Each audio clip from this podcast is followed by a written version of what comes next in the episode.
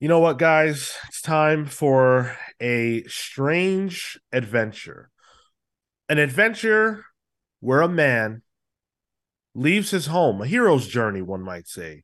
He leaves his home, he has an adventure, he comes back a hero, hailed as someone who fought a war valiantly and saved an entire planet, making him a hero of two worlds.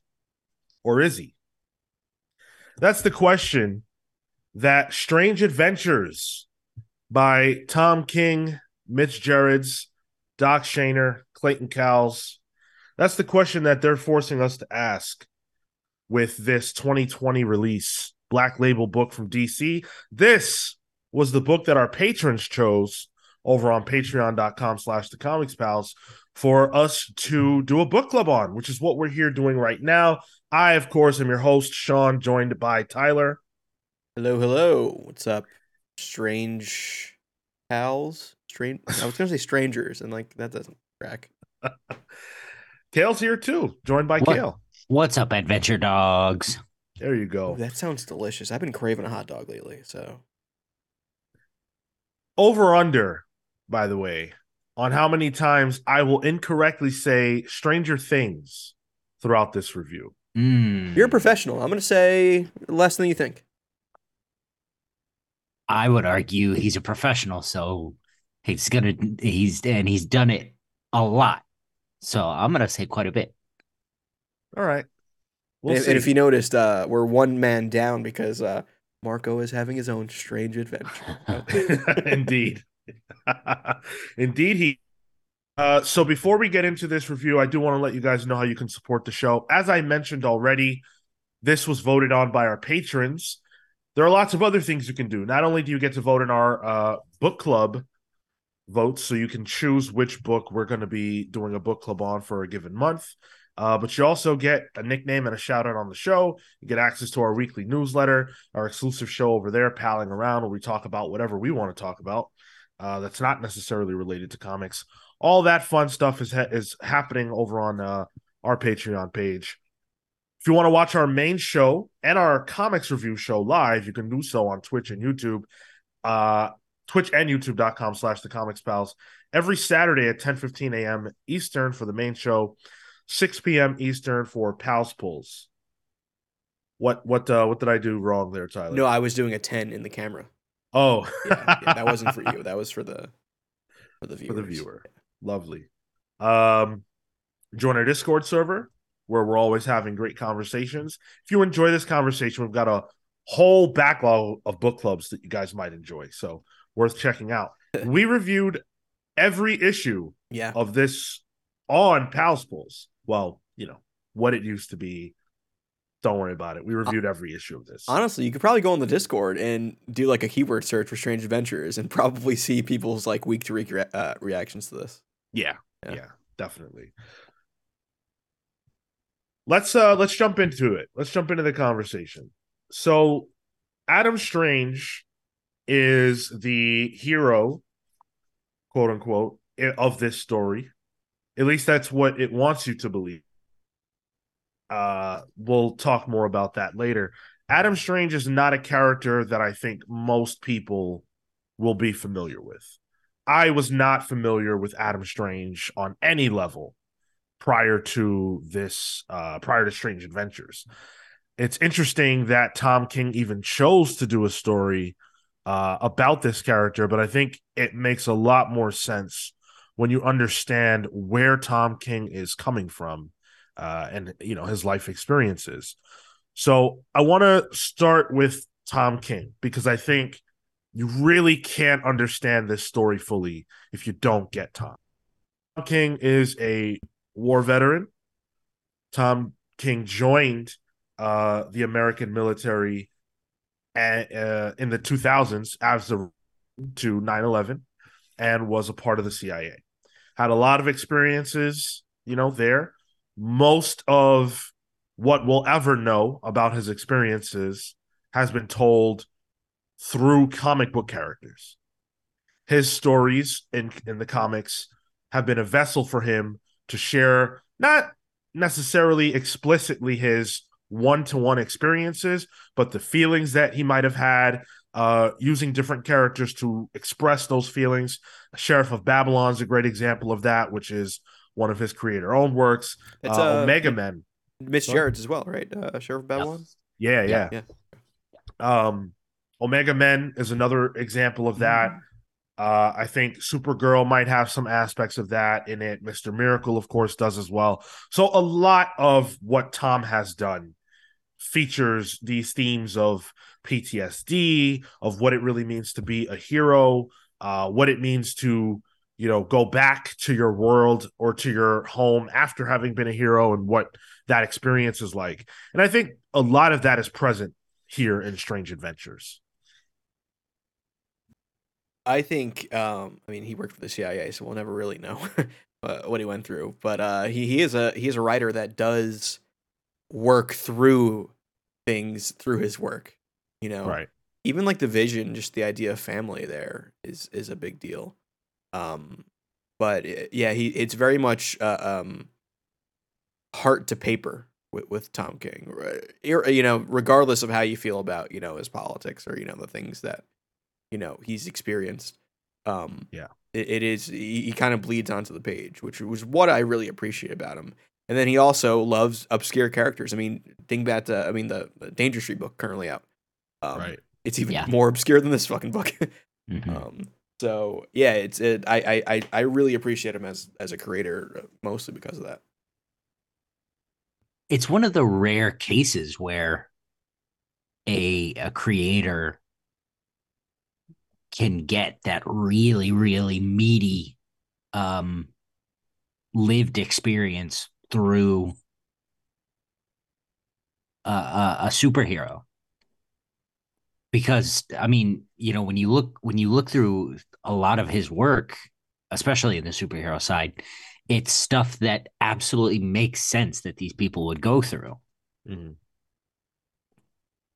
um you know whether you like it or not heroes in crisis you know is is a, about a, a a- a venue where superheroes go to have therapy you know because they're so messed up and they're so they they have to process so much all the time and sometimes they you know sometimes it works and sometimes it doesn't Yeah, absolutely. And I, I think it was a it, it was a a very compelling idea that unfortunately just didn't work out in practice.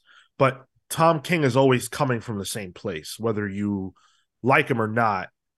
This is who he is. This is what he has experienced, and he plays it out in his in his stories. Um, and I, for one, have been uh, enthralled by that over the years. I think that a lot of his earlier work was good. The only really like big miss was the core DC stuff to me. And people will argue that, but that's not the point of this podcast. Um, Adam Strange is a character who, funnily enough, uh, has been around for a very, very long time, but did not actually debut in a book called Strange Adventures. Strange Adventures existed as its own thing, separate from Adam Strange, and he didn't even he wasn't even involved with that until it was in the two. So, go ahead, Tyler. Was this back when they were doing like uh genre books? Yes. Yep, okay. Exactly. Um, and the idea for Adam Strange was that he was the, you know, uh, he he's the Earth man who goes to another planet to kind of be the savior of it. It's a you know a white savior type of idea, basically. He's named Adam and because that's the first man, so he's the first first man on this other planet. Um, so that's that's the Oh. basis of yeah. Um, so that's the basis of of Adam Strange, and he basically lied dormant for many years. He had a backup in Green Lantern, uh, different things like that. Jeff Lemire brought him back in the New Fifty Two for a little a little nothing spot. This is actually the fifth volume of Strange Adventures. It's not marketed that way, but that's what that's what I've got here. the fifth? That's actually surprising to me. Yeah. Yeah. Well, it ran it ran guess, for like yeah, true. hundreds of issues. true. So I- I'm so used to modern comics where it's a new volume every 12 issues. So right. Yeah. There was also a JSA Strange Adventures title. Mm. Th- There was a Strange Adventures. Uh, uh, I I only know it because it's literally my peripheral. Um, Adam Strange. I think it was Paul Pope did it in Wednesday Comics. Um, Oh. there's a Interesting. one of the one of the good stories in there. Yeah. So, all right, with with all that established, let's talk about what what in this book. Um, Adam Strange has written a book. He's selling a book about his experiences on Rann, which is this, you know, planet that has been invaded. He ends up there because he gets blasted by this Zeta beam or whatever, and it's a call to action for him that he needs to save this world from these invaders. Now, we're going to establish here the name of these invaders. How do you guys in your mind say their name? The picked. Picked? Okay. Yeah. Oh, I said picket. That's what I say too. Yeah. I say Picked. picked. Picked. Picket. Picked. I guess it makes sense. Picked. Piked. No, it's not that. No, that sounds very too. I mean, that might be more alien if we just pronounce it that way. Just eliminate all kinds of consonants and Picked. vowels. Let's go picked. That makes sense. I'm with that. We'll go with Picked. So uh, Rann is invaded by the Picked, and Adam Strange wants to save them. He is a quote unquote hero on Earth, but he's kind of a nothing, a nothing character. And I think Tom plays on that by juxtaposing Adam Strange with the heroes that we know throughout the book. He hmm. regularly spends time alongside Batman, Superman, you know, diff- different characters that we're familiar with, but Adam Strange doesn't stand out around them because he's not anyone that we know.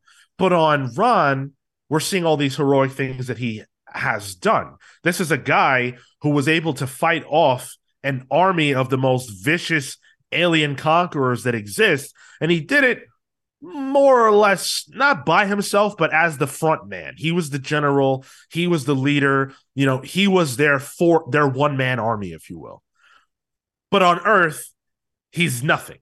I thought that was really funny and clever on tom's part. A way to almost almost Sentry like from marvel take a character who's nothing make him seem like he's always been around um and then it kind of creates this this immediate history for this character. It informs a lot to me. Sentry's an interesting comparison. It Didn't even occur to me.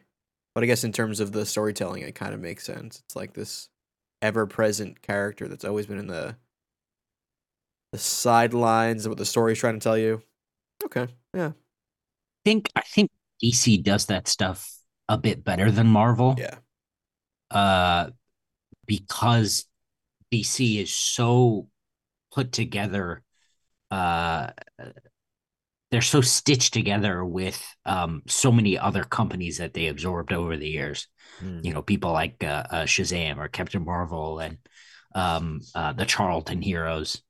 Um but uh, so it's funny to me that you say that because you know during Infinite Crisis there was a a Rann Thanagar war. Mm.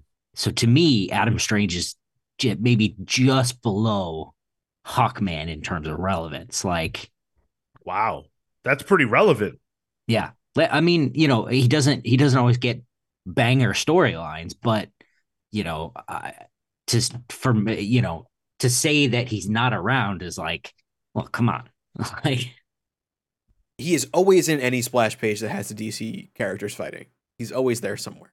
and if it's in space, Definitely. who else? Yeah, Yeah, I mean, I guess I, I'm I'm speaking as a person who doesn't have like the greatest knowledge of DC. Yeah. So Yeah, you know, if if I'm wrong about that, then that's fine. But I've been I have been reading DC for you know almost 20 years, and I don't know who he is.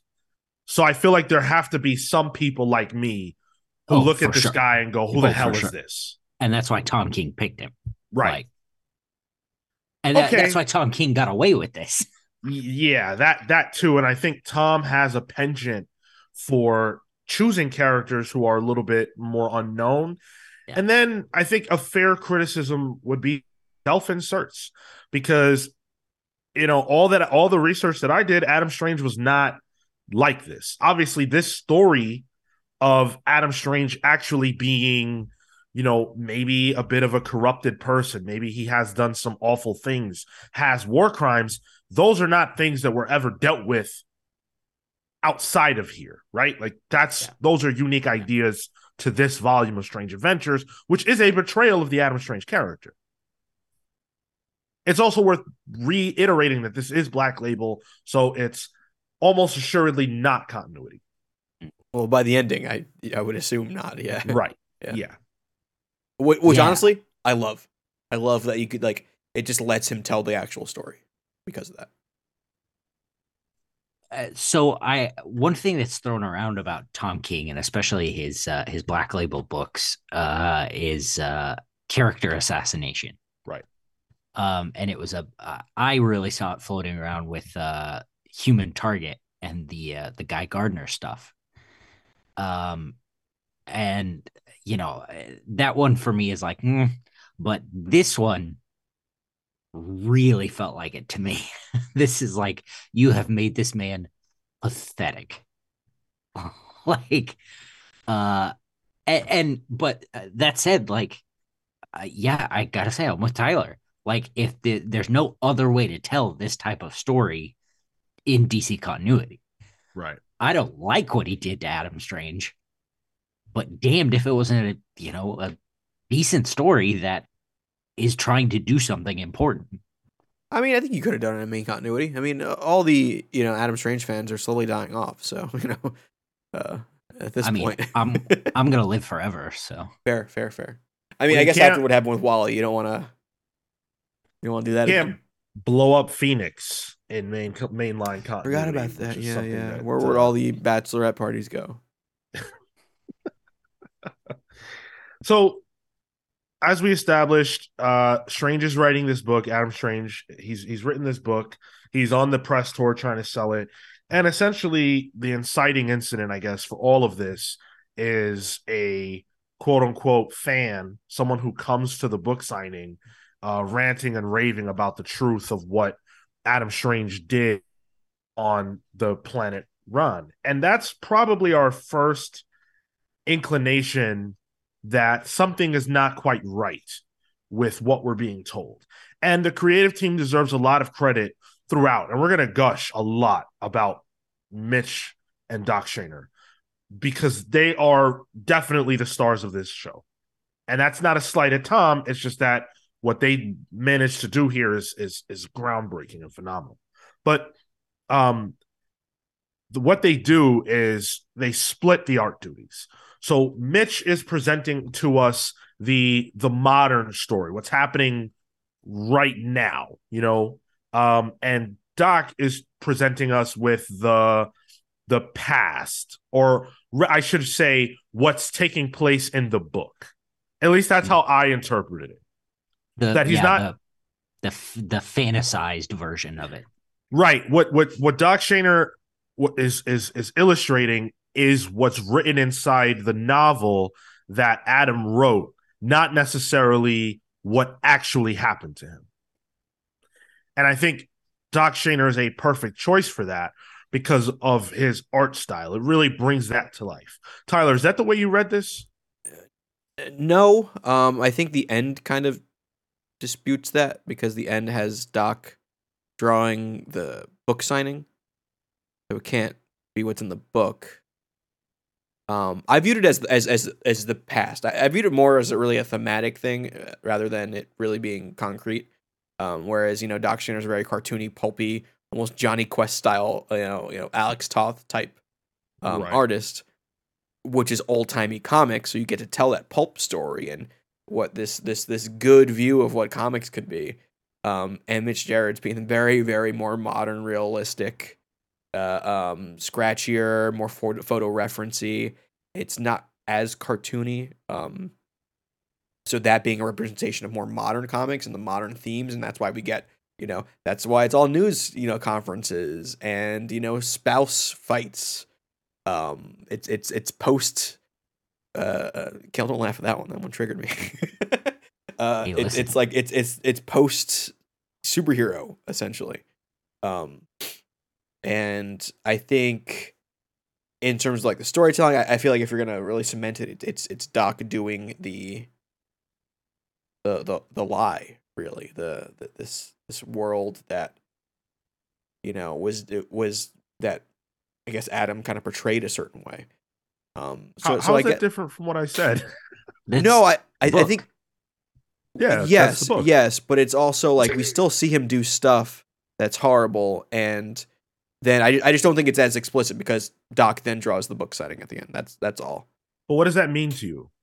That Doc drew the book signing at the end. That means time to me. That means like we're we're circling back to the beginning because it's literally the first page was drawn by Mitch in the same exact way as the final page was drawn by Doc. So it's more of like a circular circular t- time cyclical thing in my head.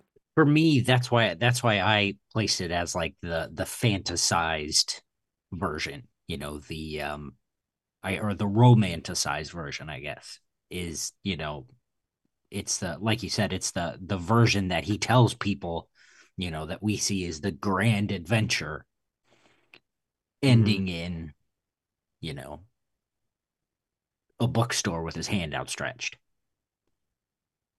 Okay, I guess that tracks. we'll we'll deal more with the with the end later. Um, but the idea that they broke the art apart that way, I think, was was really brilliant, and it, and it works very very well.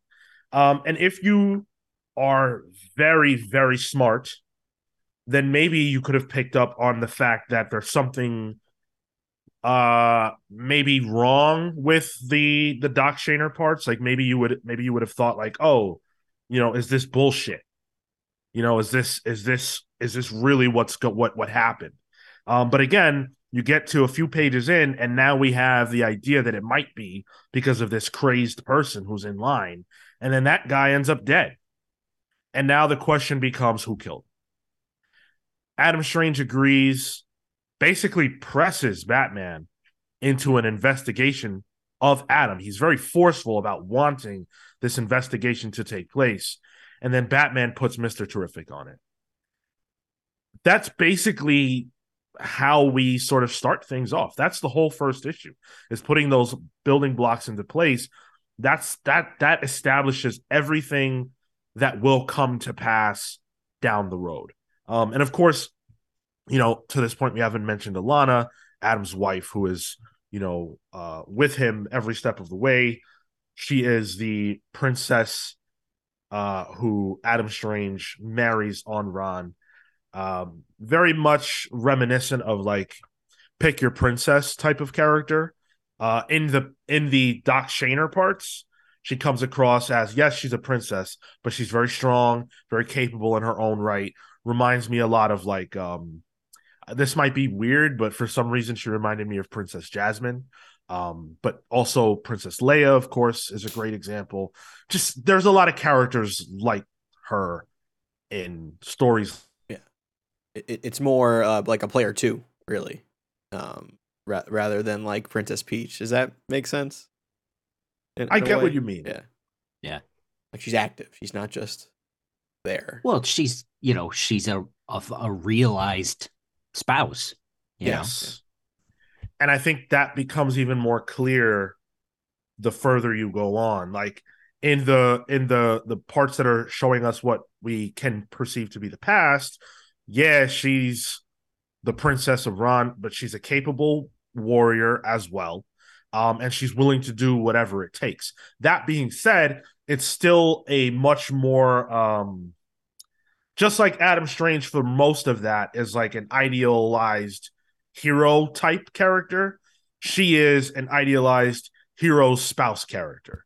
The reality of them both comes into play in the present day parts, the Mitch Gerads drawn parts, where we see that they're both more complicated than they might appear normally or in Yeah. the past. She, in the past, she's just a swash, swashbuckling hero, and then Right. in, in the I guess the the present, if that's how we're distinguishing it, he's a House of Cards character. You know what I mean? Like, Right. yeah, A a House of Cards character, by the way, who has a very striking resemblance to Olivia Munn.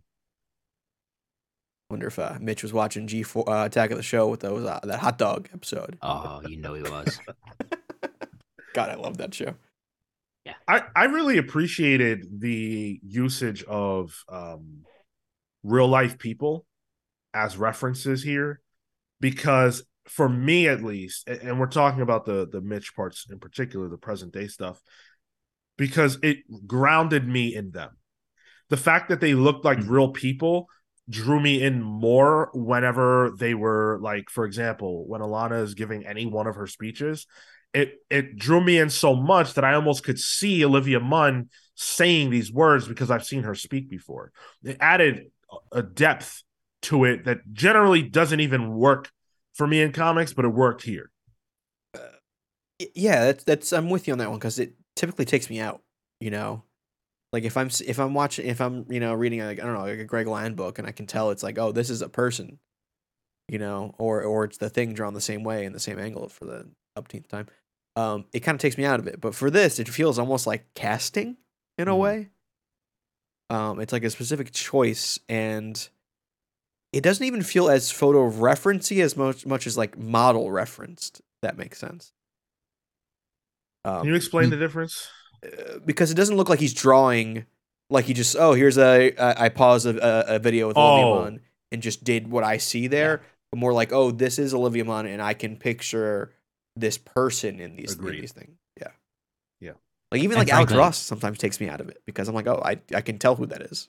You know yeah, frankly, as far as Durance goes to to what you just said, like that's you know the sign of a really good artist. You know, he can take an idea of a person and go, okay, got it. Right. Uh, yeah, I that actually it did take me out mm. because for me it's I, I don't know it's it's that Marvel thing of like, well, that's clearly Olivia Munn. Like, how am I supposed to believe this? Um, yeah, I don't know. I I like I said, nine times out of ten, not into that. For some reason here, it just it, it played for me. It's weird because um, like um another Tom King book, uh, Human Target. It's it's similar there, you know. Hmm. Um, and that works for me there too. Yeah, agreed. But I think it's the same way. It's not uh, it's not photo referencing as much as model referencing. I think it works better in Human Target because the book itself is so stylized and it doesn't feel like every character is somewhat. Uh, right. I mean, Gnort's not uh, referenced uh, off someone. He's not tracing someone for Gnort. Uh, I think that was John Goodman. It definitely felt. Actually, like I think it, it might have been uh, like John Candy or yeah, something. It felt like John Candy, but yeah. Um, uh, but like you know, you have Ice's. You know, what do we decide? Anna Ana de Armas. Um, but Christopher Chance doesn't really feel or look like anyone specific. He looks like every leading male actor. Actor. So, yeah, yeah, yeah. So, if we haven't been clear enough about it, this is a mystery book, and it's twelve issues of did who killed this crazed, you know, dude that was in the line who accused Adam Strange of all these awful things, war crimes, etc. Uh, and what really happened on Rann Is the story that Adam Strange is telling in this book the truth of what occurred there? And I remember when we were reviewing this, we were very cool on the first few issues. In fact, we argued a lot because there were some of us who just weren't into it at all, like myself. I I, I couldn't understand it. Cale, you were with me on that. We were, yep. Yep. and then there were others who thought it was great. And it was weird because we twisted and turned on this book every review. Yep. This was before I was on the show too, so I was a, I was a listener. I was listening right. to this. Yeah, yeah. And I think I would comment a lot and be like, "Yo, Sean, what the hell are you? What, what are you reading? How do you not like this?" Yeah, and I think this is a rare instance where, a for me, rare, where a book really does work better in trade. But hmm. I have something to admit right now. You I digitally. No, hell no. Look at this. All right. Hey, all right. and I love, by the way, that the the the the uh, hardcover trade that I have, it, it it resembles a worn book. Yeah. Like if you if you can see if you're watching, you can see the wear. That's all fake. That's not. It's not really it looks like a old sci-fi book. Yeah, you get it from a, a used bookstore. Exactly. Uh, Unfortunately, I did not get this used. This was uh, a hard 40 bucks. So, Ooh, um, yeah, that's too much. That's is. too much. don't worry, I'll write it off. Um, so, but, but yeah, so, um, I love the presentation of this, but the, Yeah. the, the thing that I was going to say is that I never, prior to this, actually read the final issue. I didn't either. I didn't missed that review. Dude, think I did did I read it? I because I read this and I was like, wait, did I did I read the final issue? I was lost too. Yep. Did we yeah, did we skip think- it? Were we off? I Uh, think we- I Yeah. somehow or another missed 11 and 12. Yeah. I Is missed. it like a yeah, Pete, got. a Pete Marco episode that we didn't we didn't know about or Could be. I I I couldn't believe it, and then I like I was like, oh yeah, I can't wait to read this. And then I remembered, wait, I never finished this. Okay, glad So- I didn't want to admit it, but I'm glad we're all on the same page. Coming into Weird. this from the perspective of having read eleven, and then going back to one without ever reading twelve, it was interesting because now a lot of the things that I was frustrated by the first time around didn't bother me as much without even knowing what the ending was going to be. I was more into just giving myself to the story without focusing on how good it was issue to issue. Because I'm not, I wasn't even here to review it. As far as I'm mm. concerned, these reviews this is a conversation about a book. I didn't come into this to break down issue by issue what I didn't like and liked. I'm here to talk about the totality. That's a different task in my mind. So I enjoyed it more. Yeah, I think I think reading it this way, uh, like you said, I I agree with you that it helped a lot. Uh, but I also I think I didn't see as much as I did when we were doing it issue by issue. Mm. Like uh Marco and I had big revelations about the uh the color theory Oh, yeah. in issue six or whatever. And then I was reading and I was kind of trying to piece that all back together, and I was like, what the fuck were we talking about? See, that's what I like. Uh, so I think this is a great full trade read. But I miss I miss that month to month. Like this this felt like uh appointment TV. You know what I mean? Month Or like month, yeah. yeah, or like people were like you know speculate. I mean, you you fuckers were doing it. You know, just speculating on stuff that may or may not have actually mattered. You know, towards the end. But like I remember it being a kind of a, a mystery issue to issue. Um, I don't, I, don't, I can't even say one's better than the other. It's just I think they're different beasts, really. And I think is evident with this one. The experience. Yeah, the experience Mm. reading it. Yeah. I agree, but I, I think for me, from an enjoyment standpoint, reading it this way helped, but I can never say if I would still feel that way if I only ever read it this way. Right? It's it's just one of those things. Hmm. Um but this series, regardless, I think of whatever you think about like how it ultimately ends up or anything like that. I think the characters that it focuses on are excellent. I think Adam Strange is a compelling character in a lot of ways. I think he- the way that he is a corrupted hero's journey character, like if you look at what that is and what that means, and how Adam Strange is like the inversion of that in the sense that, yeah, he's a guy who think about what the hero's journey is, right? And you know, Mhm. correct me if I'm incorrect. You know, it's typically a young person who goes on away from their home, becomes a hero, and then returns back to where they're from, and you know, they've done these great things. Adam Strange is a man, not a boy, but a man who goes away, does some great things,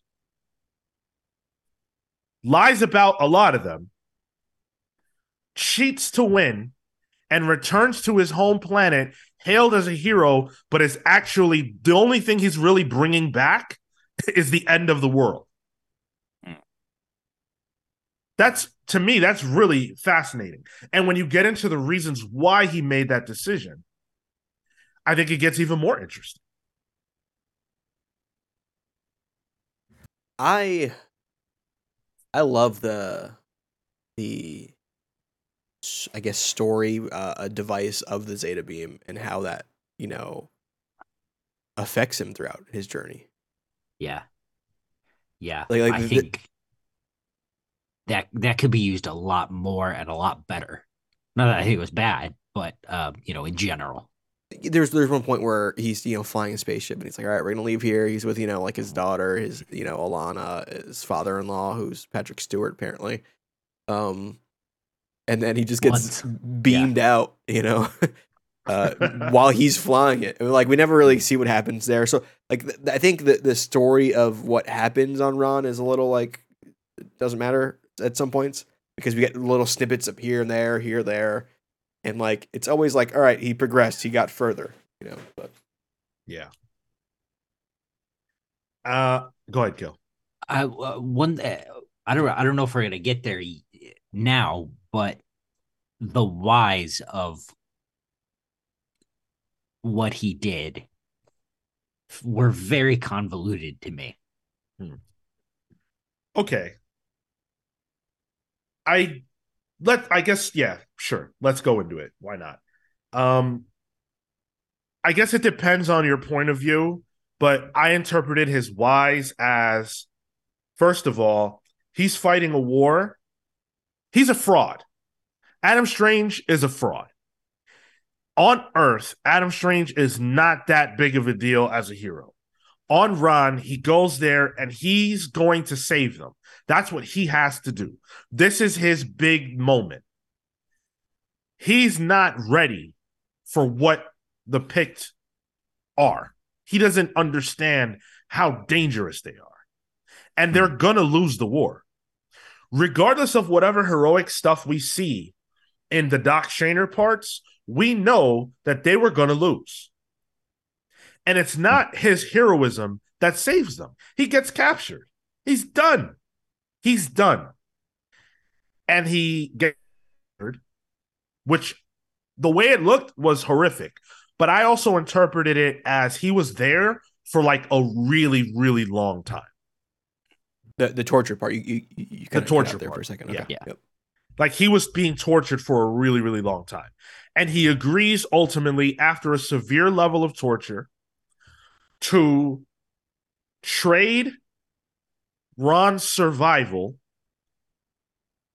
for Earth. That the Pict's ultimate goal was to get Earth. They wanted that planet for whatever reason. They want to conquer Earth. Mm. And he says, okay, I can facilitate that because, hey, I'm a member of the Justice League no matter how much I suck. And you guys can have Earth, and I'll get to be the hero. But they wanted his daughter as collateral because they didn't, they couldn't trust him. They didn't know that he would really come back. So he gives them his daughter as collateral. And that's why they let him go. And then they give up the war. They make it look good so that everyone will believe it. Strange does really slaughter the Picts in a horrific way, even though he didn't have to. But that's what they did. That's why Mr. Terrific tells uh Alana that you know when she says that uh Rann's technology is so far ahead of Earth and their defenses are so much better than anything uh Mr. Terrific says, well, Earth has been the center of however many multiversal crises with, you know, Right. all these heroes or whatever. So Rann is, you know, isn't even a speck. So of course they would be ready. Right. Okay. That makes a lot of sense. And, And- you have you have to imagine Adam Strange at least would have known to a degree that uh the heroes probably would wipe the picked out or- or Exactly. would win. and so and so he is feeding them information that is allowing them to be one step ahead of Batman. And I I do love the way that Batman's the strategist and how much they they like explain that there's no way that the Picts would have been able to stop Batman's strategy if they didn't already know what it was. And again, that's another clue. Adam Strange completely sold Earth out. It it makes sense that he would though. You know, like that that I like that he does because on Earth, what is he? You know, It's a joke. Yeah, yeah. Superman barely pays attention to him. He's you know uh, only a card carrying member of the Justice League. On on Rann, he's you know he's Superman there. You know that's where his family is. That's where he has his adventures. That's where he's important. That's where his daughter is.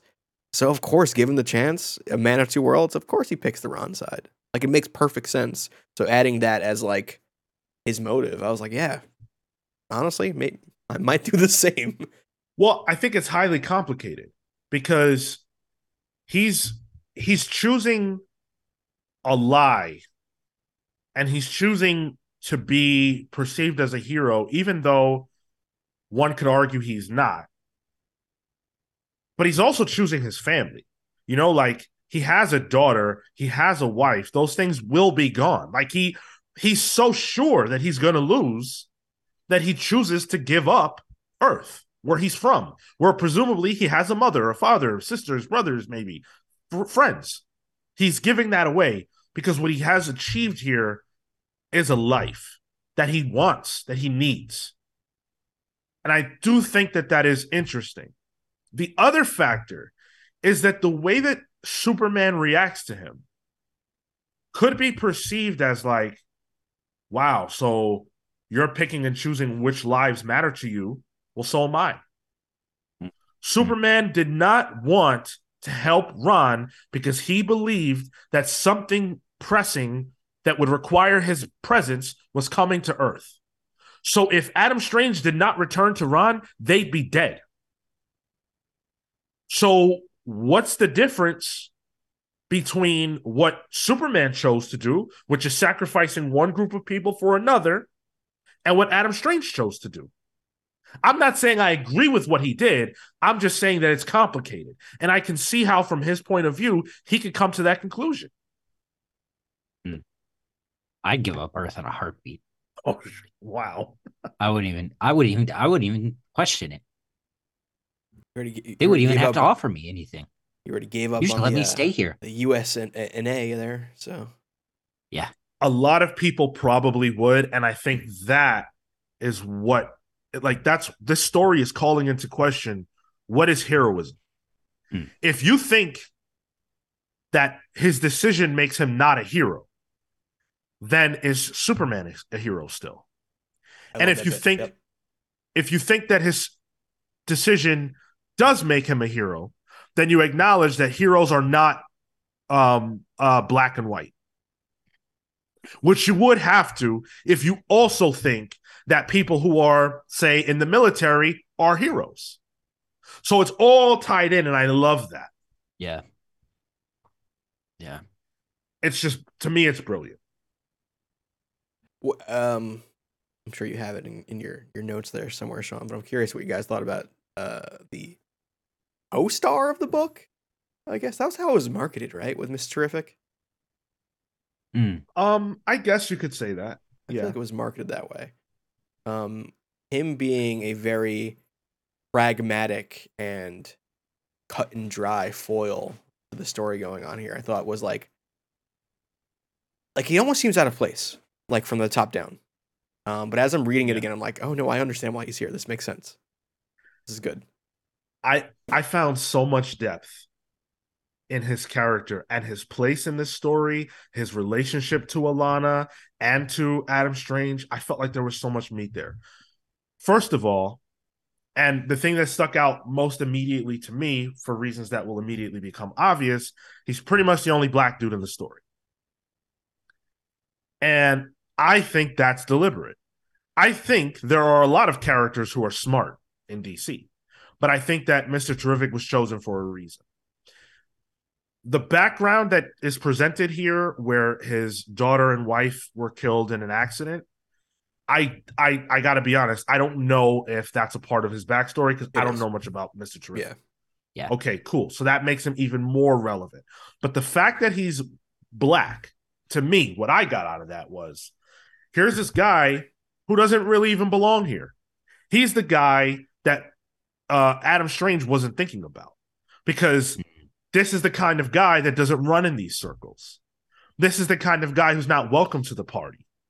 Adam Strange has everybody else figured out, And he's able to lie to everyone effectively, even his wife, because he knows them. He knows where they come from. He knows what they are. He doesn't know what Mr. Terrific is or who Mr. T- or what he's about. And Mr. Terrific gets disrespected everywhere he goes. Everybody disrespects Mr. Terrific. His composure and he does what he has to do. And he moves and carries himself the way that I think um when you look at like in, in, my mind, like a like a Martin Luther King type of guy or a Malcolm X type of guy, composed but ready. Hmm. Smart, very intelligent, cutting through all the bullshit. That's what I got out of it. And I loved his character here. I love that he sees everything for what it is. And I also love that the message of what Adam Strange really did can't come from Batman. It has to come from an outsider. What better outsider than a minority? Mm. He's uh, also the. Go ahead, Cal. He's also the third smartest person in the DC universe. Uh, he's up there. Yeah. Yeah, it's like Lex, Bruce, and then yeah. Mr. Terrific. That's awesome. Yeah. But uh, another one of those DC characters that's like on the periphery who just needs a little bit of a push, and I think could could really could really make it. And I, I love that he was. And previous to this, he was uh in the Terrifics book that was out. Um, so I, I had really gained uh, uh, an appreciation for for the character. Um, so the once he was in here, I'm like, all right, this dude is always ready. Like the whole the whole little bit where he like quizzes himself constantly, like how fast can a cheater run, and like his little his little orb, his T sphere. Um, it's just quizzing him like, yeah, you don't have to get ready if you stay ready. Uh, did I just is that a quote from a wrestler? Is that a Zack Ryder uh, thing? I think it's, it's a life quote from Sean. I don't know. I don't even know where I got that from. But the other thing about Mr. Terrific to, to what you're referring to, Tyler, how he always quizzes himself, I think he's a liar too. I think he's he's presenting a story, a narrative about himself the same way that uh, Adam Strange is. It's just not as egregious.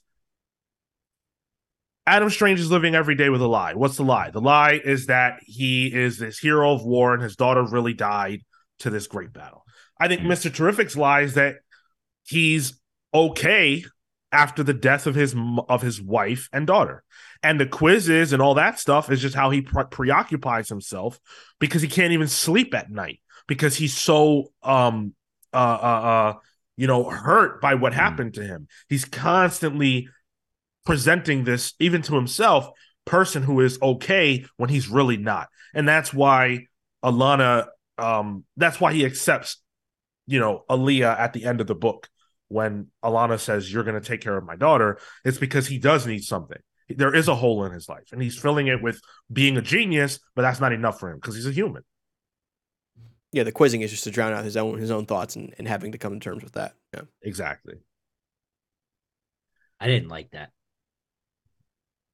Because well, that he was it's because he was it was cold i guess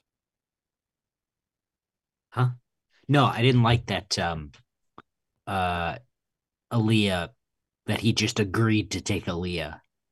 Mm. Uh, I found her reasoning to be utter bullshit. Alana's, Alana's reasoning. Alana's reasoning. Yeah. Um, she the... like blame blame the whole thing on him, and I was like, uh, no, y'all called him. Like, I think I think that that was her irrational lash out. Yeah, I don't think that's what convinced him to take Aleea. I think what convinced him to take Aleea was when Alana said, You need her because you're still miserable over the what you've lost. And Alana's life is sacrificed, forfeit in a sense, because mm. she got duped. Alana Alana has a part to play in the lie. Yeah. But she didn't know about the bigger picture lie and she feels guilty about that. So instead of just living out her life with her daughter in bliss, she can't do that. Her she, everything's ruined. She has to sacrifice herself and go back alone to Rann to prepare them for what she knows is coming, which is going to be a revenge angle on the Pickett's part, where if this story were to go on, her and her whole planet are probably dead. hmm hmm Good So yeah, Good stuff. it is it, it is good stuff. And and we didn't really talk too much about Alana. Dig into her because she is who I thought I was like, yeah. She she organized this whole deal. When when we first read this, I was like, yeah, she's she she's the you know, she's the smoking, she's holding the smoking gun. She's the one who did all this. She's gun. I opened the book. I opened the book, and this is the page I land on where she's pointing a gun at Batman, which was Why so is it so- badass. Why is it so crusty? What do you mean? Oh, oh God, Bill, please. yeah, no, she is a smoke show. in I just book. got. we'll stop. The, the smoking mun. I mean, the smoking gun. Got it. Don't even get me started. But um, you know, it the way it's presented, you could you could interpret her uh character here as defending a secret. Um, you know, she's opposed to Batman. That's generally not a good thing in DC. If you're not on Batman's side, it probably means You better wrong. check yourself. Yeah. Right, exactly. Um, and she presents as a liar. The way she's very political, she's always on a stage. You know, that's the vibe Tom wants us to get. But what she actually is is a loving and devoted wife and mother. One of the I've- readings I got from her too was that she reading this month to month, it felt like she was in control of everything, like you said, Sean. Um, Like she was the one pulling the strings, and I think the ca- uh, reading it now, I think the character thought she was in control the entire time. She thought she was this kind of backbone to to Adam Adam Strange, but like once she realized it's a lie, so is her position and everything. It becomes like Well- not only the story's a lie, but like she's a lie because Exactly. what was she controlling? Nothing. Mm. She never It's knew anything. Same, it's the same conviction you would have if someone asked you, "What color is the sky in the morning?" Because it's the truth to her. To her, yeah, maybe there were some little white lies in the book about this or that, about how heroic he was. Mhm. But to her, Adam Strange is a real hero. He really did save her world. She doesn't know about the deal that he made. She thinks he escaped somehow and he came back with a plan. They executed that plan and they won the war. That's why it's so compelling when you see her opposed to all these people, all these powerful people, because she thinks the truth is her weapon. It's not. and then that I think that that scene where she's in the the bathroom mirror, and you can slowly see that just breaking down in her. Yeah. Like all all everything comes crumbling down, and it's a very quiet moment. Um, and then she just breaks the mirror, and then, like then it's like, all right, here comes the here comes the shitstorm. Mm. I love that sequence. It's, I mean, it's a, a it's very similar. You know, I think a a, a, a real life equivalent would be like an affair. You know, Adam Strange. You know, it would be like the the breakdown of someone finding out that their you know their husband in this case you know had a, a had an affair. Um, you know the the wife is this trusting you know individual who believes in her husband to a fault you know puts herself on the line and gives him everything when he's not in it And, and the wild thing is like the, the the lie is a good thing too. It's like your daughter's alive, but because everything's a lie, she can't even like really accept that or like real like like it's not you can't even get the good part out of it because everything else is a mess. Hmm. Yeah. And she also knows that she's been defending a guy who really was trying to bring the end of the world to Earth. Like, how, like, oh, wow, yeah, I love you so much. You were willing to sacrifice your world for me. What does that mean to a person in practice? What does it mean when you say, yeah, I was ready to sacrifice billions of people for you and our daughter? How are you supposed to feel about that? You know, like that's that's intense. Clearly, she wasn't with it. She didn't even necessarily mind so much when Adam Strange blew the other guy's head off, the the the nut at the at the um Yeah. at the book signing. Yeah. She didn't even mind that so much because he told her. Yeah. What she minded was this bigger lie, which was actually a lie that, like you like was pointed out, oh, my daughter's alive. Hmm. I gotta tell you, because Cale brought up the I think it was Cale brought up the affair idea. Hmm. Um there's something about the way that this whole thing was framed, and I know this is not in the text at all, so Mr. Terrific felt like the third man in the relationship of Adam. Yeah. Even if you look at the way that the first issue ends, I'll try to get to that page. Um, it ends in a way that almost kind of presents that. Look at look at the way that and and uh, Mr. Terrific are shaking hands, and Alana is in between them. Like Yeah. I felt, I felt reading this through that energy of like, wow, um, it's almost like an affair. So when you said that, you know, I that's one thing I've really carried through uh you know all these years I guess of uh, reading you know these issues is the the spousal dynamics I find very fascinating. I feel like he uh Tom King really nailed those. yeah, in I mean, yeah, yeah. Adam Strange gets to we- meet his his wife's boyfriend there, um, but I think because it's such a small cast, it's a huge book, but the cast is small. It's really just the three people, um, and because of that, I think those those those moments where they're all together, it, it hits harder uh, yeah, because it's not often that you know the three of them interact you know as as a trio um yeah i think i think this this the small cast actually you know lends itself to the story too I think that Alana fell in love with Mr. Terrific. Maybe not in a romantic way, but certainly in the way that she fell in love with Adam Strange.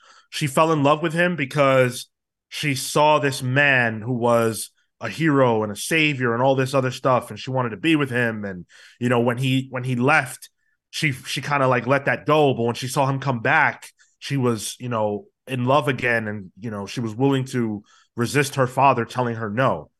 I feel like in that same way she fell in love with the truth of mr terrific.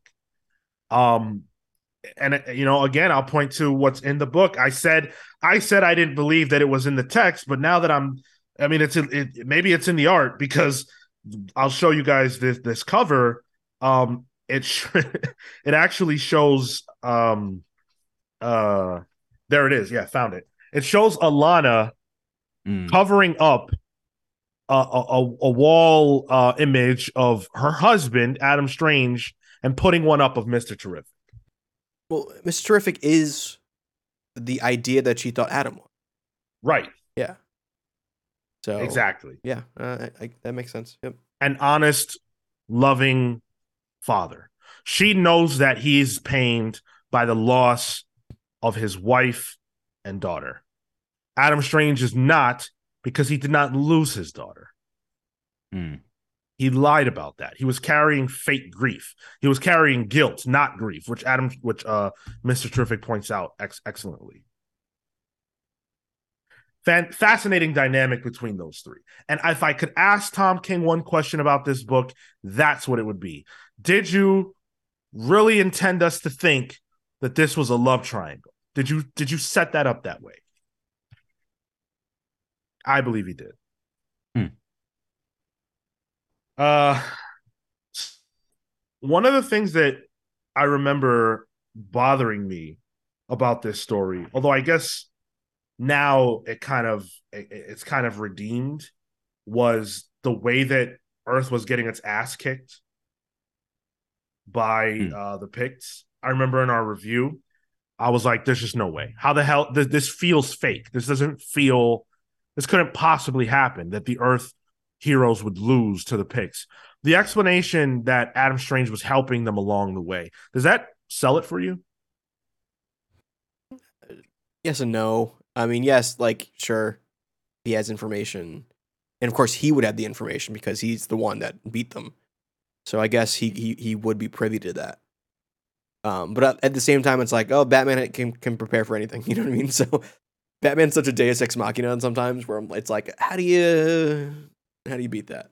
But sure. Well, and even even like you know, Superman and the Flash alone, like they would work fast enough that like you know how would Strange even react to you Yeah. know anything? I don't think you can think too much about that. I, I do like the idea of like as you're reading this, you're like, "There's no way, there's no way," because I'm sure that's what Batman was feeling too. So you're kind of in his his bat boots in a in a in a in a way as you're reading it. But um, yeah, I don't think you can read too much into it because when yeah, when you have Superman and the Flash alone, and Aquaman, you know, Well, I so I, I interpreted it as because Adam Strange was a part of the the the planning for this counter attack, he knew what Batman's plans were, and he was just feeding the Pykkts information. But um even if whether that's the case or not, I was only able to accept it on this reread, and it's only because of the fact that it needed to happen to serve the story. And I guess I can accept it because this is self contained. Like if this were mainline continuity, I'd be calling bullshit. yeah, if it was an event book, you know, Right. yeah, yeah, but that, that that's not what the story is. So Yeah, exactly. And I hate to think about things as being less consequential like that, but it helped me it helped me accept this, so fine. was Um that was that said in the book that he was feeding Batman's plan to them? no, I don't believe that was ex- ever explicitly stated. That's just how Oh, okay. I'm getting it. Because otherwise, I agree with you. There's no way that Superman and Flash, as just alone, forget anyone else, wouldn't be enough to stop an invasion of Earth. I don't care who it is. Superman has beaten Darkseid. There's just there's just no way I like to imagine without some like kind a, of knowledge. there's a separate unreleased event book that was going on, the Pykkt War, you know, and it was just boring because they were just confused the whole time. Right. Well, let, let's talk about some of the art because we haven't touched on it too too much. I think both artists are genuinely phenomenal. Two Mhm. of the greatest artists, at least in the industry right now. I would wager maybe all time. Um, the Mitch Gerads stuff was definitely what I was more drawn towards, but I think Hmm. that has more to do with my sensibilities in general as it relates to comic art. And who can deny Alana? I mean, my goodness. Like every scene that she is in, not only from a script standpoint, but from a visual standpoint, she's stealing it. And I'm not even just being like horny on Maine. I'm just saying that it's beautiful. Like it's it's it's really good art and it draws your eye. It's just so it's, it's nice. Uh, th- When she's mul- smoking, yeah, that There's- device is fantastic. When she blows smoke, like the visual of seeing that coupled with the balls, it's taking character work and artwork and fusing them together. And it just so happens that it's also some of the best art you can find on the market. There's multiple times where Mitch centers her on the page. Yeah. um, purposefully because it is uh, you know drawing to her and, and she's usually colored wearing something lighter than the rest of the stuff like like she pops a lot throughout the book like she's wearing a white dress and where where it's like a night scene where everything's a little you know darker grays and blues Right. um yeah, i think that the the purposeful nature of that is really really really good or when she's in the snow, she's wearing all black. Mhm. Like they Mhm. they even get that contrast. Um, yeah, I can't sing the praises of this art enough. I think the point that I think Cale made earlier about the differing styles and how those are presented between artists is even visible in the panel layouts that are chosen. Yep. Because I feel like the and and this is just off the off the cuff. I feel like the the panel layouts that sh- that are showing the the past or the story part of it, the fantasy part, um, those are more like it looks like traditional comic book stuff, like maybe older style. Whereas you're seeing um maybe more modern uh panel layouts in the parts that are showing us the present. I think about like the nine panel grid, which I'm not sure if, if that's present in the past layouts and stuff, but um I feel like it was such a brilliant art choice. These two differing styles that tell a complete story. The- the- and when you say differing, like quite literally uh, opposite sides of the spectrum. Yeah. Um, and that's what I loved about it. When it was announced, I'm like, oh, oh, these two? That is Yeah. interesting. Yeah. That the guy who draws fun, happy Shazam, you know, Yeah. um, that like the the pulpy Flash Gordon, you know, John Carter style of of space uh fare that we get in, in the the past stuff. Like Doc Shaner is the guy you get for that. Like sure he did a he, he literally did a Jonny Quest comic book, but Oh wow. Like, like did a Flash Gordon comic book. yeah, he, he did yeah. So like it, it's it's tailor made for this. Um, Mhm. and he knocks it out of the park. Like honestly, there's a part of me that's like, can I just have that? uh, like I love Yeah. this as a whole, but like I kind of want some of that, you know, minus the the the uh the the spousal murder and the, the tortured Hey. children. Like just Listen, if if that's got to be part of it, I'll take it. you know what? True, I'm with you. Um, I'm a big Shaner mark. Um, Yeah. and like same. it's not even like just the the art style; it's like the col- coloring too. Yeah. It's flat where Mitch is like uh, I have it on the layout here. You guys don't see it, but I have like the first cover, the Doc Shaner one, and then the last cover, which is the Mitch Gerads one. It's the same pose, but like um one's like a like it's got graffiti over it and stuff like that. So it's Oh, yeah, two yeah, sides yeah. of the same Yeah. story. Um uh it's yeah, I I don't want to say masterful because that sounds like you know I'm beating the drum too hard, but I don't It know is. another word. It is. Well, and I think what's so masterful about it is the way they blend Mhm. at certain moments. On the same Um, page. Yeah. Yeah. Yeah. Well, yeah, not even uh, just in the same page, but in the same panel. You know, when one will bleed into the other, you know, you can see just hints of Mitch Gerads' reality going into the fantasy or, Mhm. you know, the fantasy coming into the reality. I I love those moments. I- think there's one panel where it, it's on around by Shaner and he's getting Zeta beamed off, and like you see the the blue layouts instead, Yeah. not the pencils. It like literally like deconstructs the actual art, and then it goes to Mitch Gerads. So it's like this weird de-evolution into the modern. Um, that's really cool stuff. I love when you can see the process underneath art. Like I'm a big sucker for that. Like when I can see like like Esad Ribic, I'm a big fan of him because I can see his pencil work underneath everything, you know, underneath like the watercolors and stuff. So um, anytime I get to see that in a book, I'm I'm eating that up.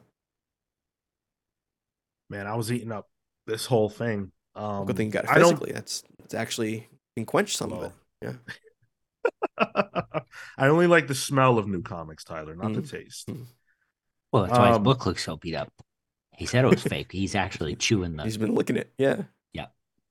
Just the pages with Alana on them. Oh boy, knew that was coming. Uh, I mean, you're the one who tried to take it there. Um.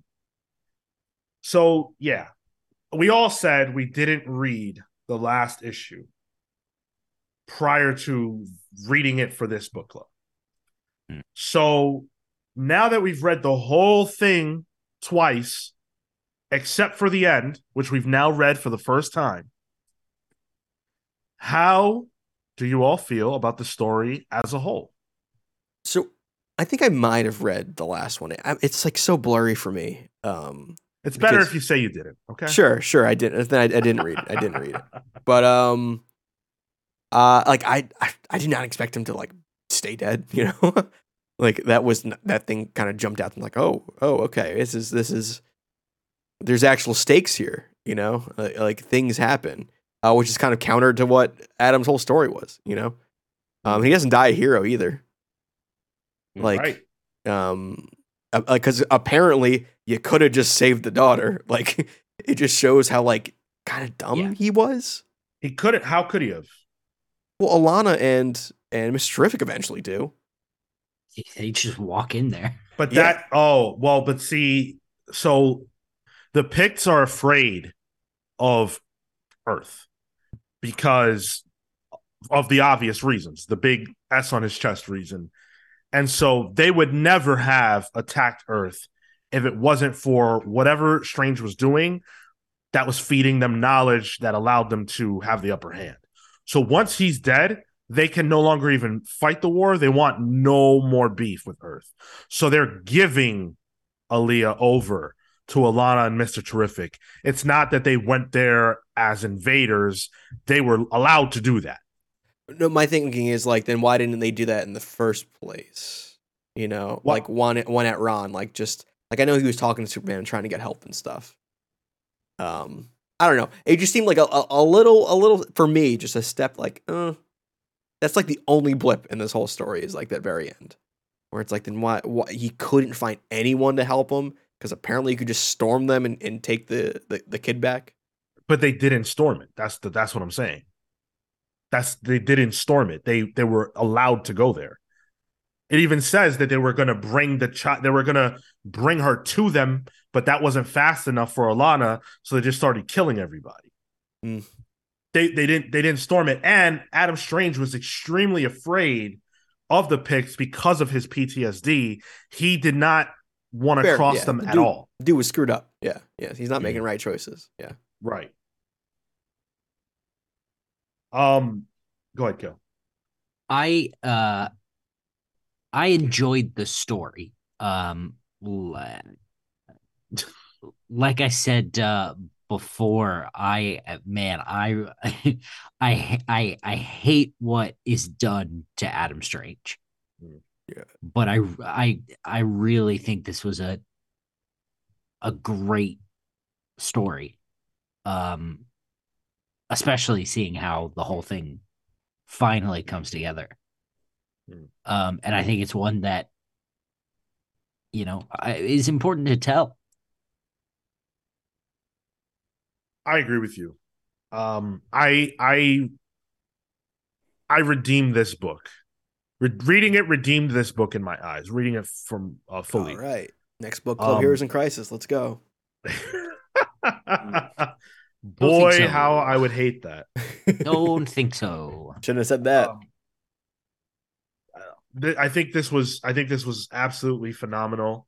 Um, I think it's hilarious how ultimately Adam Adam's death is no one really seems to care. Um, I forgot it happened. Never even bothered to ask Alana how he died, Yeah. and she's clearly not in jail over it. Not that she should have been because he he's the one that pulled the gun, but um, you know it, they don't ask any kind of trial or anything like that. Just eh, this guy's dead. It's all right. He sucked anyway. Batman doesn't show up again. Right. There's no there's no investigation. It just he's just dead. Um I wonder, I I wonder like if that's because that. of the Zeta beam, though. There's like they're just used to him being away. It's like, oh, he's probably gone somewhere, you know? maybe. I mean, Mr. Terrific is like, oh, I just I guess he just killed himself. oh man. Um yeah. And then, you know, to sum up, I guess, my final thought about that last page, which I really racked my brain about, like what the hell am I supposed to get out of this? Um I kind of feel like we're seeing we're seeing the version of Adam Strange that is that people almost wish he was. Like this is this is if Adam Strange really was this great hero who did all these great things, this is him coming out of all of that, post all the bad stuff we saw, leaving Rann, coming to Earth, writing a book, but it's the the idealized way, not the way, not everything we that we just saw play out. It's how it would go if things played out like they do in the book. It's it's fake. It's fantasy. That's why Doc Shaner's drawing it. That's my Mhm. summation. But even at the end, like he kind of still gets to be the hero in everyone else's eyes, right? Because nobody really knows how he died. They know he they know he died during the Pykkt War for Earth, and the Pykkts get defeated. So essentially, even at the end, because Alana is away, she goes back to Rann, and presumably probably dies. Um, the truth never really follows. It never comes out. Mhm. Mhm. So he eventually becomes the hero on Earth in the public's view that he always pretended to be on Rann. It's like it's like the lie is now inversed in a way. I guess we don't necessarily know. We don't know for sure, but Yeah. Yeah. Um I yeah, I guess I didn't I didn't interpret it that way. I saw I sort of saw the the ending as sort of a I guess the way Sean described it as sort of a reversion back to you know, the fantasized hero. Um but I you know, I I can't imagine even if even if the you know the only people that know are the other heroes that that they that they would you know let that leak Mm. you know because that's a, a huge deal that one of them would you know that's identity crisis level stuff right like Yeah, yeah, that'd be just, a uh, big mind wipe. 'em. Just mind wipe everyone. That's what they do. yeah That would be a big problem. Um, I wanted to ask a question because this is something that I actually wasn't able to come to a conclusion that I feel confident in. The page, the pages rather, we see Alana writing the book. Hmm. What did you get out of that? Is that it? When when so it's like she says, "I'm finishing your stupid memoir." you think you'd have some patience. I'm trying to get it right. This is where we first learned that she actually wrote the thing. Mhm. Um, and he says, uh, uh, he says, or she says, she's trying to get him to to to nail down some lines, and he's like, "You're gonna say what happened to those Pykkts?" And she says that it's not that kind of book. Uh, and he says, "All right, then what kind of book is it?" She says, "You know, it's a grand space opera about a hero thrown into a faraway land, and he marries a princess, and he leads the natives, and he wins the war." And then Strange says, What? No. And then she says, It's going to be good. Don't worry. We just want people to know who you really are. Now, my question is Is he objecting to that because it's not the truth or because he doesn't feel like it reflects who he is? Both, I think. both I, I I think I think it's it's two things. I think it's it's that for Adam, where it's like it, he can't write it because it's not the truth, and he he ultimately knows that, and even that may be a step too far for him. But it also shows that like Alana thought she was still in control then too. You know, she that was that was her pushing herself to that conviction of a lie. Well, but I, Um, I also think that that's probably who she saw him as. Yeah, yeah. And You maybe she was best to write it because he doesn't see himself. If it's a memoir, he doesn't see himself himself as that. So Yeah, only she can write it. Really.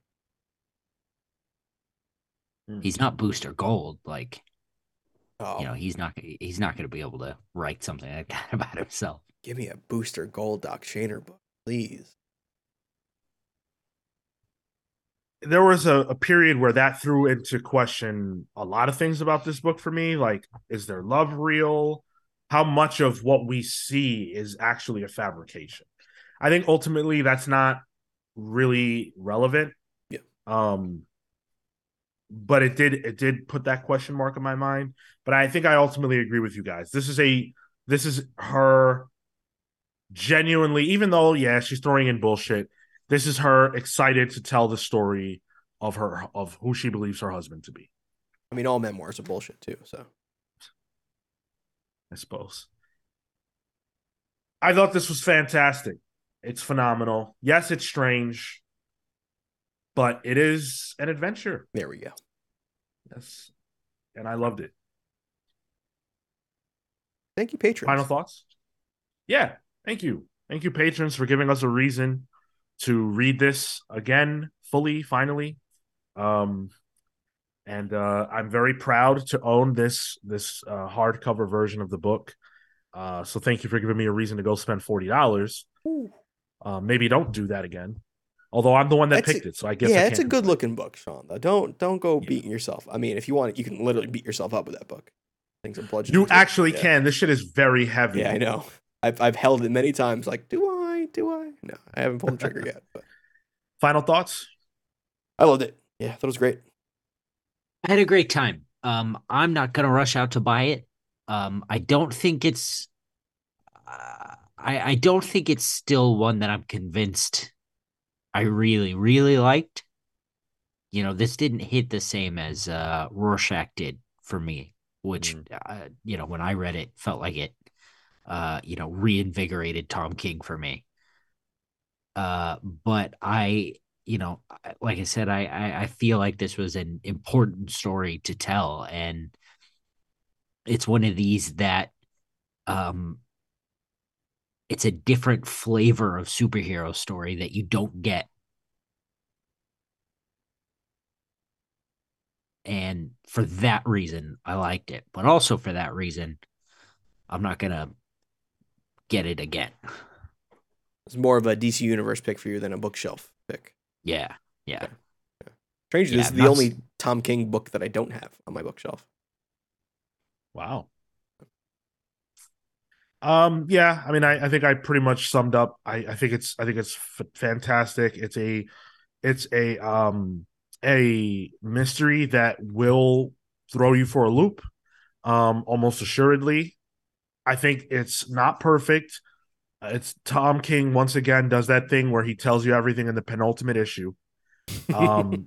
Yeah. which I find to be very annoying. I, I get that it's like a I like that. it's yeah, like you know, structure strategy that doesn't that I I I don't love.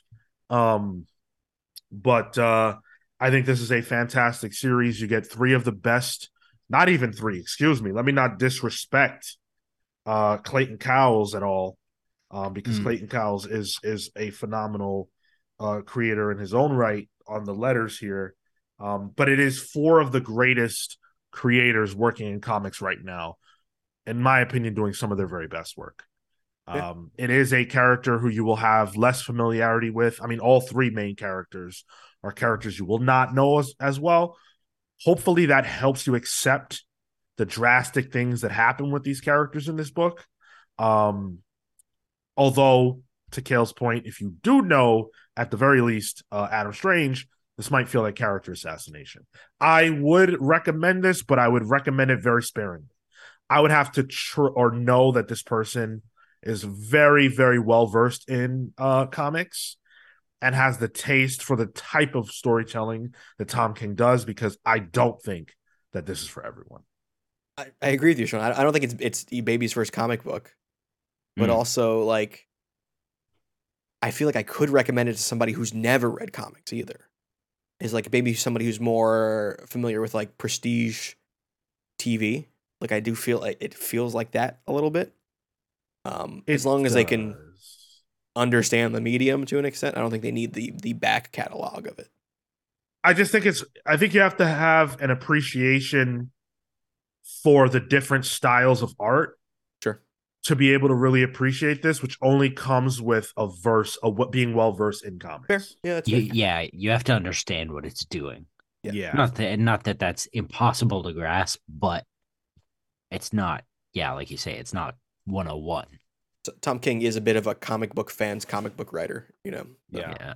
Right. Like there are all kinds of quotes in here that are from people you probably Oh. don't even know. Yeah, we did. I, I wanted to talk about those. Yeah, yeah, yeah. Go ahead. Good talk. Like, I, I, those felt like wasted space to me. okay. So I felt like that when we were reading this the first time around. And some of them I wasn't able to get anything out of, but some of them I did. Um and I feel like in general they were referring to Adam's uh Adam's feeling of like not really being who people think he is, like the magic not really being there. There's a quote towards the end from a creator who says, Yeah, you know, in order to do all this work that I had to do to keep up, like, you know, I hate to say this, but it was just a job to me. Mm. If you're reading comics like I do, you feel like there's magic on these pages and you feel like these people are putting their passion into these books. And this guy's saying, Yeah, no, I, I wasn't. That was BS. Just like Adam Strange, his story is BS. Mm. And everybody thinks he's a hero. Right. Uh, I'll be honest, didn't read him. No. My brain just doesn't like. My brain just doesn't really work for a lot of those kind of things. Like I just think of it as like dressing, really. Um, and I, I just my brain just skips past them. It's the same with like X Men, um, Yeah. info dumps. Info- like info sometimes pages, my yeah. brain doesn't even recognize that could be potential story. It just it just The commercials. it felt to me like they um they were so specific to comics that they were almost I like I I I take your your point, Sean, and I can see that, you know, in some of them, but they were so specific to comics that I don't it sort of took the uh potency out of them you know, if if one of them, you know, in one of the war issues or something, there was a quote from Sun Tzu or something, you know, like that that would be more impactful. I I I think that I don't know if I think they're about comics. Like here's another one from Jack Davis. I don't know who Jack Davis is. Um but no, the whole thing was just great. Life is not easy, but this was pleasant.